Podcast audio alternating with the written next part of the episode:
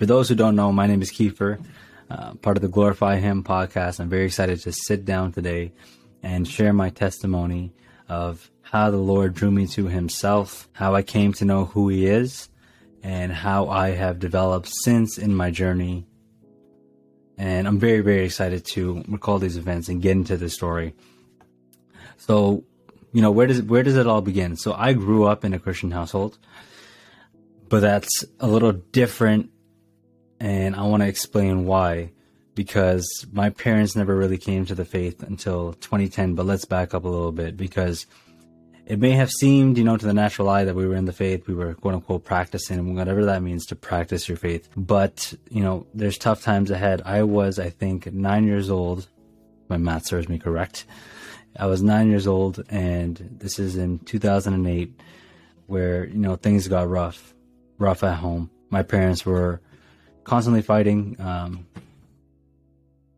going back and forth on the brink of divorce. I would say it was pretty rough. You know, as a nine-year-old, I haven't, I had an older brother, I have a younger sister now, but my brother and I both wrestled with it, and it impacted us pretty badly and emotionally. You know, emotionally scarred, shall I say, at that time at least. I think that's kind of when I started developing all these insecurities and all these feelings and, you know, mental health challenges at the age of nine. You can't really recognize it for what it is. And I really don't, didn't know what mental health was at the time. That's a story for a little bit later. But yeah, let's skip ahead a little bit. 2010, they reconcile, praise God. They became dedicated to the faith and that's when I'd say my quote unquote my journey started. Not really, uh, and I'll explain that as well. But I always had a knack for it. I was always interested in it. I would join my mom, my dad, my uncle, my cousin, my brother. We would all go street preaching, Celebration Square, Shadow Square one, you know, with a big banner. And don't worry, it wasn't anything crazy. It was just, you know, a lot of fun, just, you know, playing the guitar on the street, you know, worshiping God, um, having conversation with people walking by, introducing them to God and more specifically Jesus and what he's done through the gospel message, of course and I attended a Christian private school from grade five to eight, and the curriculum was absolutely amazing. Uh, teachers were phenomenal.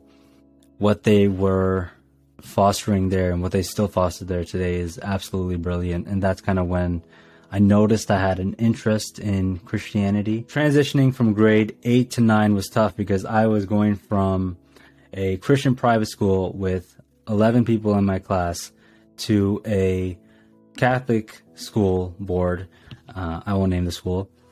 And it was tough because now I had what, like 25, 30 people in each class. And taking my grade, my grade in grade eight, like grade eight had 11 people, grade nine had like what, a couple hundred. I don't even know how it works in terms of how many people were in grade nine when I was there.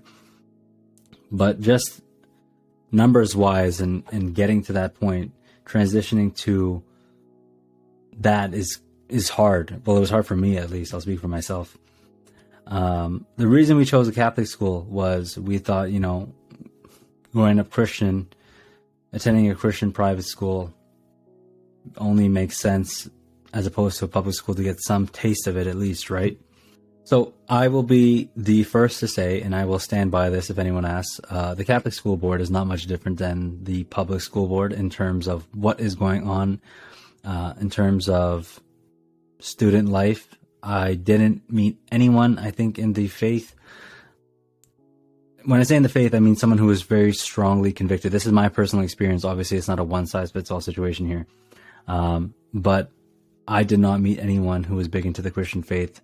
Uh, so in grade nine, it was tough. I was navigating new waters, you know. I couldn't really make any friends. I couldn't really get a sense for anyone, to be honest with you you know, obviously group projects, uh, class events, school events, all this kind of stuff. I would go to them, but I never really connected uh, with anyone. So grade nine was tough. It was like, you know, pretty lonely. And as soon as that happens when you're a kid, man, you don't want to go through that your whole high school life because everyone is telling you up to that moment that these are the best four years of your life.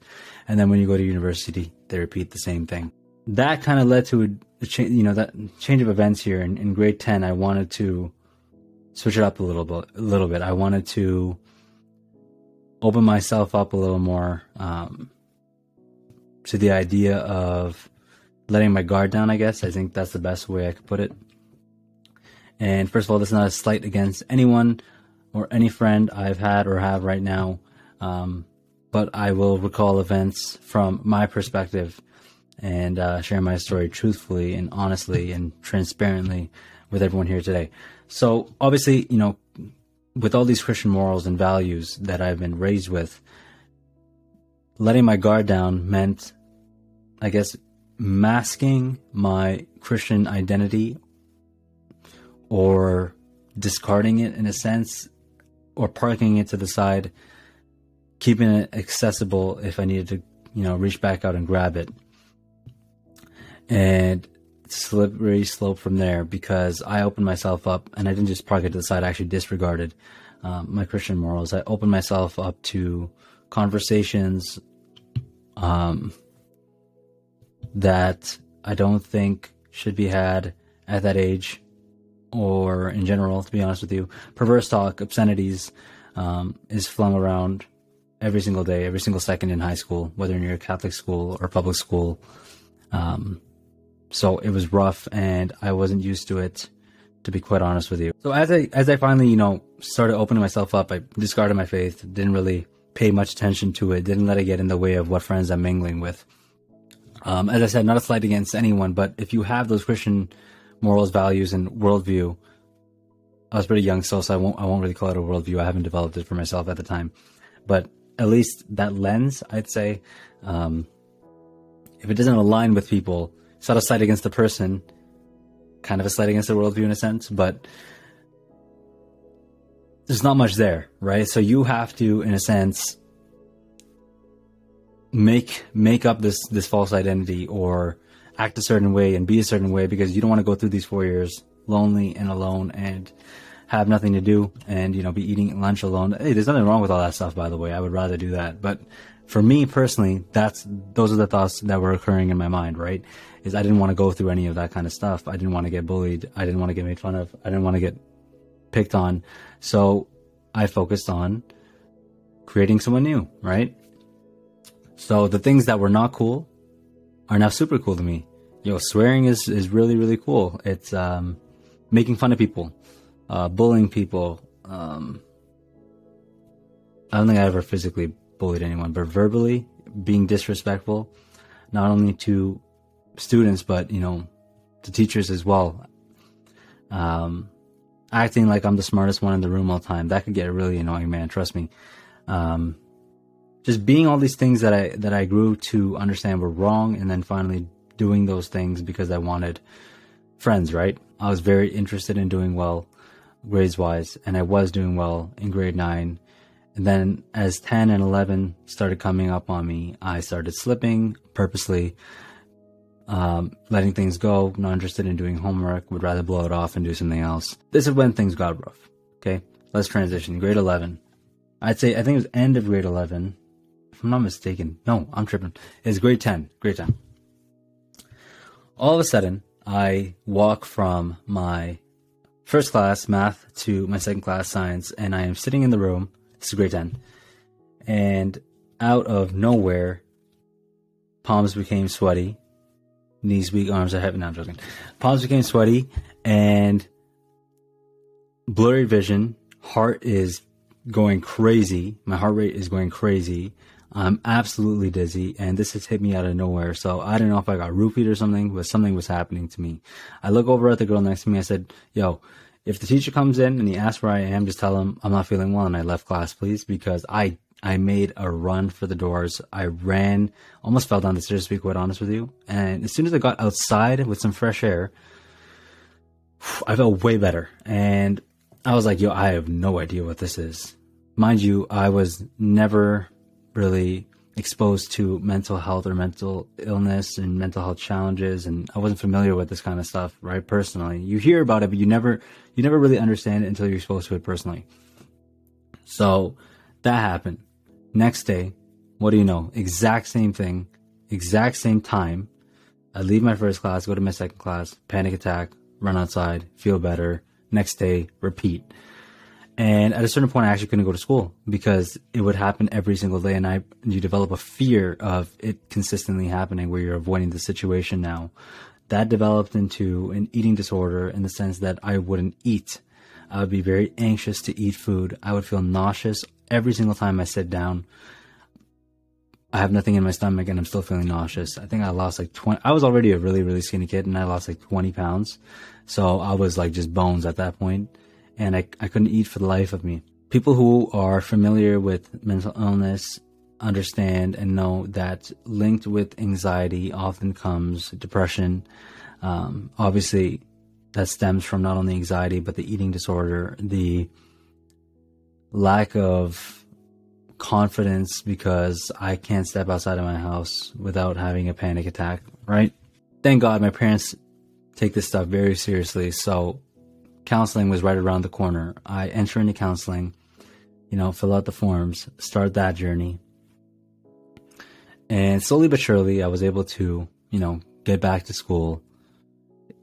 Still had trouble eating at restaurants, for example. I would actually order my meal, put it in a box, come home, and then eat it because I couldn't eat it back back then in restaurants. And the mental illness thing just kept building, kept building. My depression never left. So my anxiety was there. My depression just kept rising. It's my anxiety kind of like I got that under control. My depression just, you know, continued to increase. And at, I think this is grade 11 now. I think we're in grade 11. I got diagnosed with, you know, anxiety and depression and this is when I started to explore. Uh, this is end of grade 11 into grade 12. My apologies for my memory. It's been a while. Or at least it feels that way because it hasn't been that too long. It hasn't been too long.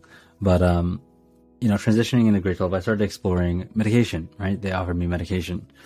And the problem with this was I was already, I already came to, you know, rock bottom. I already hit rock bottom. I already came to the point where, um, I'm suicidal and they told you know they told you and they tell you they tell you you know it gets worse for the medication before it gets better. And not only that you have to experiment right? So not every you, have to, you kind of have to find the right medication for you. It's not just that you know we give you this and it's perfect. Now there's like a little trial and error which is that's how it works right? But it was scary for me because from my angle i'm already at rock bottom. I'm already suicidal and the psychiatrist is saying, "Oh yeah, it's gonna get worse before it gets better." So in my head, I'm like, "What does worse mean?" Because I'm not trying to commit suicide, and this can be extremely dangerous in that case if that's what it means, right? Um, so they put me on a medication. Now I developed an eating disorder where I ate too much, so put on weight. Didn't really work for me. Okay, stop that one. What's the next one? Put me on that one. Gave me medication for my anxiety and medication just never really sat with me. It never really worked for me. Side note, I know I said this in the mental illness episode, but I am totally not against medication for mental illness. I think it is required for a lot of the people out there. I think it helps a lot of people there, um, but it's not for everyone. And I was one of those people that it didn't work for. When grade 12 came around, I was totally not myself. I think I've lost every part of me at that point uh, that new character I just wanted to create in grade 10 was the person I now became. Um, things that never interested me started to interest me. How much money can I make? I always talk about money because it's just funny. Uh, didn't mean to rhyme there. I never, I never touched alcohol in high school. Funny enough, I sometimes get it wrong when I'm recalling my story, but when I write it down and I, and I, and I know when I recall events, I did not touch alcohol in high school. Um, but you know, I was chasing, I wanted to chase money. I wanted to chase women, wanted to be cool and popular and, involve myself in all these things that make you cool, sir. Um, it's not cool. Yeah, it, it was, it was tough because in, during this time of mental illness and all this kind of stuff, I dealt with severe anger and irritability and annoyance of almost everyone in my family. They didn't do anything wrong, but you know, this character, as I said, that I created and developed into was angry all the time, hateful of God. Let's start being honest now and talk about the depravity of man and the nature of man, right? Is I was a complete hater of God, uh, no fear of God before my eyes, completely hostile to God, uh, didn't want him, didn't love him, was angry with him. I always knew he existed, just didn't care. I hated him, right? Um, I thought he did this all to me um, or he just let just allowed it, let it all happen. Right? There's one of the two views you come to if you if you believe in God and that's the stuff you're going through. Hated my parents, would verbally abuse them with obscenities and perverse language all the time. Would threaten to hurt them, mom and dad both. Um, I wasn't really close to my brother and my sister at the time, so they were just there. But um, you know, ran away from home a couple of times, not too far, I went to my friend's house. You know, um, shout out CJ. But it was tough. It was very, very tough for me because I had no family relationship at home, and I hated, hated the concept of God. Like if you ask my parents, anytime there's some Bible study that was going to happen in my house, I would f- throw a tantrum. I would flip out completely. Uh, anytime they mentioned God to me, I'm like super angry. Do not even do this with me right now. I will curse at you and abuse you and I do not want to get into this conversation. We have, you know, like paintings of verses, uh, scripture verses all over our house. So I would go to them. I remember distinctly the one at the entrance of my house. I took it, slammed it on my knees in a picture frame, took the frame, scattered it all on the ground, ripped up the verse, just left it all there, went up to my room. Done, right? Um, so this was during the time, and this is all, all the stuff that led up to that sixth suicide attempt, right? Grade 12, I attempted suicide six times. And that was not an easy time because, you know, the first time for me was, I don't want to get graphic with it, but the first time for me was like, uh, like maybe one foot out the door. Let's just experiment and see if I can even do it in the first place. Got scared, stopped it. Um, second time, same story. But as I kept attempting, I think I attempted like every week at least once. as I kept attempting, kind of noticed, you know, a little more tolerance for it. I can, I, I started convincing myself that I could do that.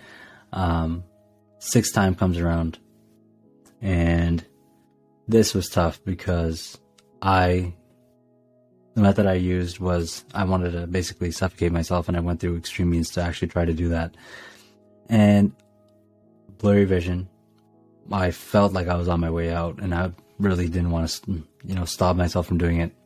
I don't know what stopped me from committing suicide. Why did I just wink? Because I look back and I understand that the hand of God stretched out completely and intervened in that moment and kept me from it. Because trust me, I had no will to live. My will was inclined to actually destroy myself, right? From my perspective in that moment, obviously not looking back now, is, oh yeah, I don't know what that is. What's what's that little light that I just felt in my heart? What is that little sense of hope um, that I just had? What is that moment of yeah, I can I can stop this and I can do something with my life, right? What was that from my perspective back then? No idea. So I stopped. That was the last suicide attempt I had. I got taken to the hospital. I was in the hospital uh, under, you know, suicide watch and took away my I had this cross necklace and they took it away because they didn't want me hurt, harming myself. So my parents actually like taped, literally like tape a cross on taped a cross on my chest. Um, and I kept that on for like two months after I got out. But anyways, yeah, so it was pretty rough. I went to the hospital. Those are the only people I told.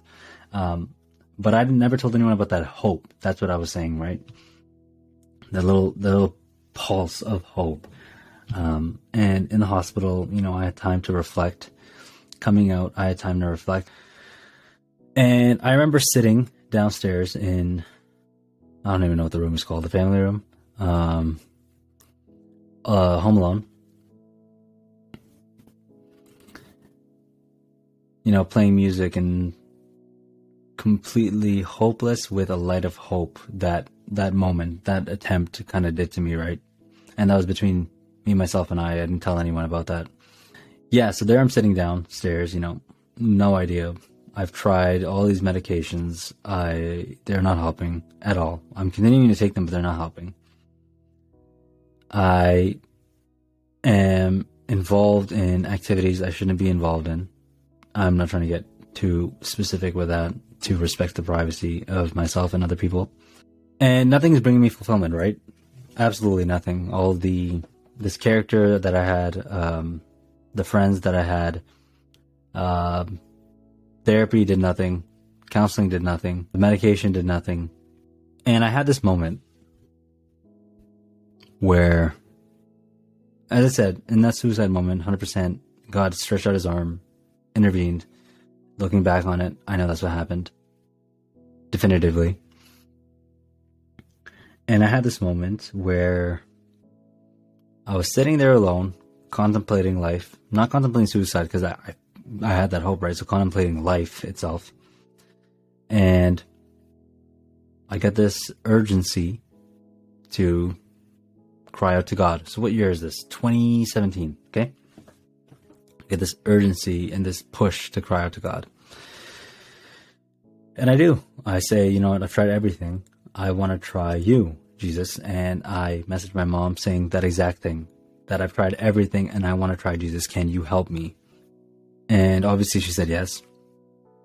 I started attending church and slowly see okay, without going off topic, I was never promised by my family or anyone else, you give your life to Jesus and he will heal you of all your mental illness. Not that I'll leave that up to the will of God, not the will of people telling me that's to happen. So my mental illness persisted, um, but the hope in me increased. right? So, yes, those two things can coexist. It is not contrary to each other. They are not contrary to each other. And while that persisted at a very high level, the depression specifically, and um, you know, not really having purpose in general, the hope in me started to increase, and I gave my life to God. So it seemed. Coming out of high school, what, what, what's it? What's next, right? That's what everyone asks: is what university are you going to, brother? Um, what are you studying? What do you want to do when you're older? And I always, I always talk like this. I just pre, um, you know, taught a little, taught something at my church, and I, I went on the same little tangent. I'd say, what's your, what's your one year plan, four year plan, five year plan, ten year plan? How you gonna do this? How you gonna afford this? Brother, I'm 18 years old, right? And and these are the questions that are being flung my way even back then, and they're still flung my way. Um, annoying, but anyways, it's like I was peer pressured to go to university. I wanted to follow my friends, uh, not, not peer pressured by them. I'd say pressured by society and the world and you know family members. Not not my actual family because they never actually forced me, but people in general around me, right? And the world just says, you know, go to university. You need this degree. Make sure this is up. So I go to Ryerson University and I'm in business management. But the summer leading up to that was very bad because, you know, I that hope was in me and all that sounded great. But that is when I started drinking alcohol and that is when I started smoking weed at an insane level. Um, more so, I don't even know, more so this than the other. No, they're both pretty bad, not gonna lie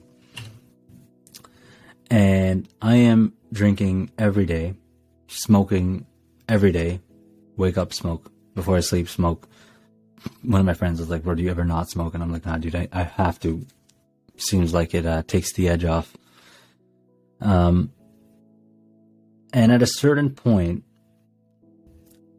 you know, this drinking and the smoking continued and continued and continued and continued. I dropped out of Ryerson within the first like eight weeks, I'd say.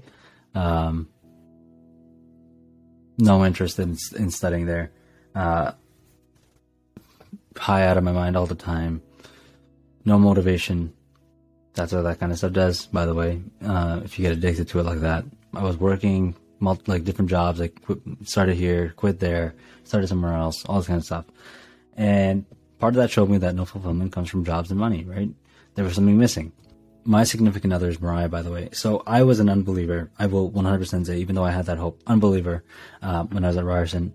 And I met Mariah, very, you know, cool that I met her there as an unbeliever.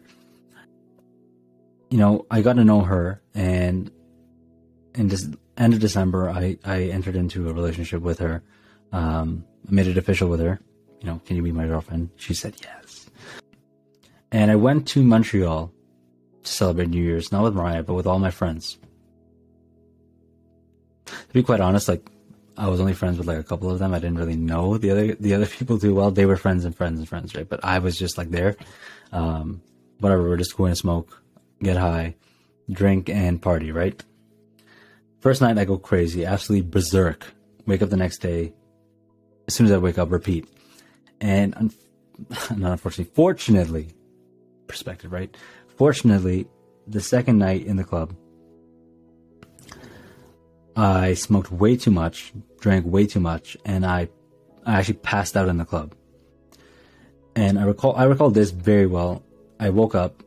People are asking me like, "Yo, are you dead? Are you dead?" Everyone else is drunk too, right? Like, "Are you dead?" I just woke up. Like, obviously, I'm not dead. And, um, they take me. You know, a couple of people there take me to the back, and they're asking me questions. Oh, did you do drugs? Did you? What did you do? I told them everything. And it felt like I was sober no joke, it felt like I was completely sober. With the amount I drank, at least 16 shots of tequila, bottle of vodka before we went, weed to the max. So don't ask me how I was sober. Hand of God. That's the answer. But completely sober. I, I was like, bro, what? I came to my senses completely. And that day going forward, I felt very unsettled I felt very, very, very unsettled as to what was going on. Um, why is this all going on? And what can I change? What can I do? Pick up on the on the usage of my words here to feel better, or not to feel better. Sorry, to what can I do to be saved by God from this situation? Early 2018, okay, I realized my need for God because God had stepped in first and shown me my need for God. I was convicted of everything I was doing. You don't get convicted unless the Holy Spirit's convicting you, by the way. Okay, you can't convict yourself. True conviction comes from the Holy Spirit. And I knew that was a sign. I knew that was a sign that something changed. And God had stepped in, as I love using this term, stretched out his hand, intervened, grabbed me, pulled me out, and opened my eyes, opened my ears, so I can see him and hear his word. I can see his word, hear his word, and start to see life differently. We call that regeneration or um, being born again, right? This is 2018. And at that point, I took it seriously because I'm going to recount it at the end, which is fine. Let me continue. I took it seriously. And with conviction and the Holy Spirit working, I slowly gave up alcohol. Weed was a hard one because I was addicted, obviously, to both. Gave that up. And slowly, the Lord started showing me my talents and what he's blessed me with and what he's instilled in me and started coming back to my memory. Mariah has an amazing voice. And she would tell me that, and I would remember that I grew up loving to play guitar, right?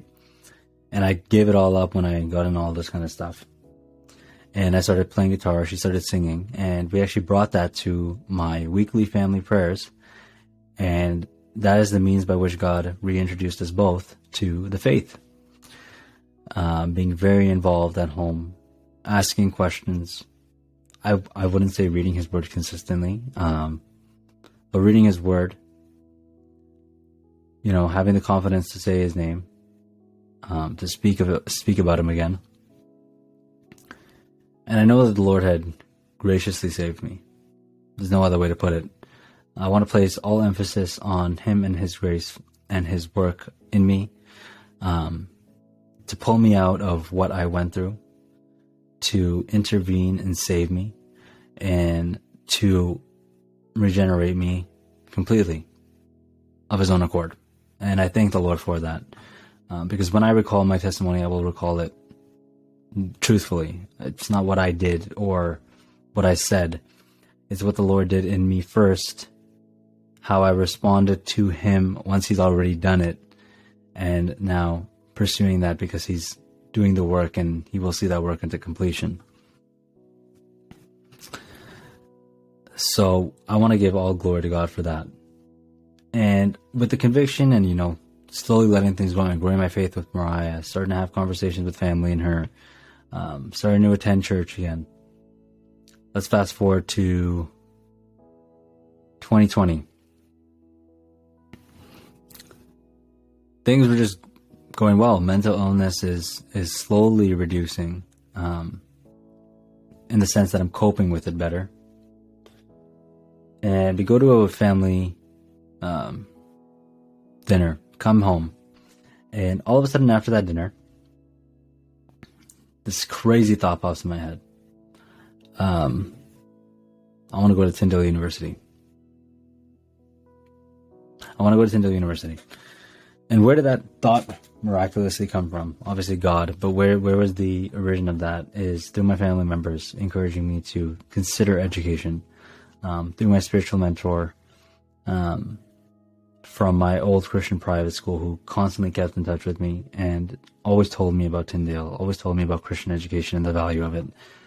All that was just ringing in my mind when that thought, when that thought was produced by God in my mind. All those things came to back it up, right? Kind of confirming that. And I remember saying right away, "Oh, I want to go to Tyndale." To my to my family, all of them jumped up obviously and were so excited. Um, and I started in 2020. But how do I recall these events and why is it so important to share it? Is you start to see, um, Seth and I talk about this a lot. You start to see the hands of God directly involved. Like we, we literally say his hands and they're directly involved in all aspects of what was happening. Um, he worked God God works all things according to the counsel of his will, right? Ephesians 1:11. And all things work together for the good of those who are called according to his purpose. Um, so God 100% worked, had a divine purpose in all those things I went through. I have no doubt.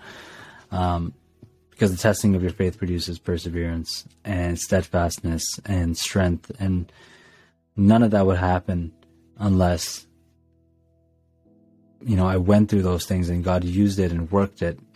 Um, to a point where I'm on my knees asking for his help and his saving grace, his grace that he places on, that he placed on me, uh, in and of himself. And I thank him and, and obviously it's to the praise of his glorious grace as to why he would do that.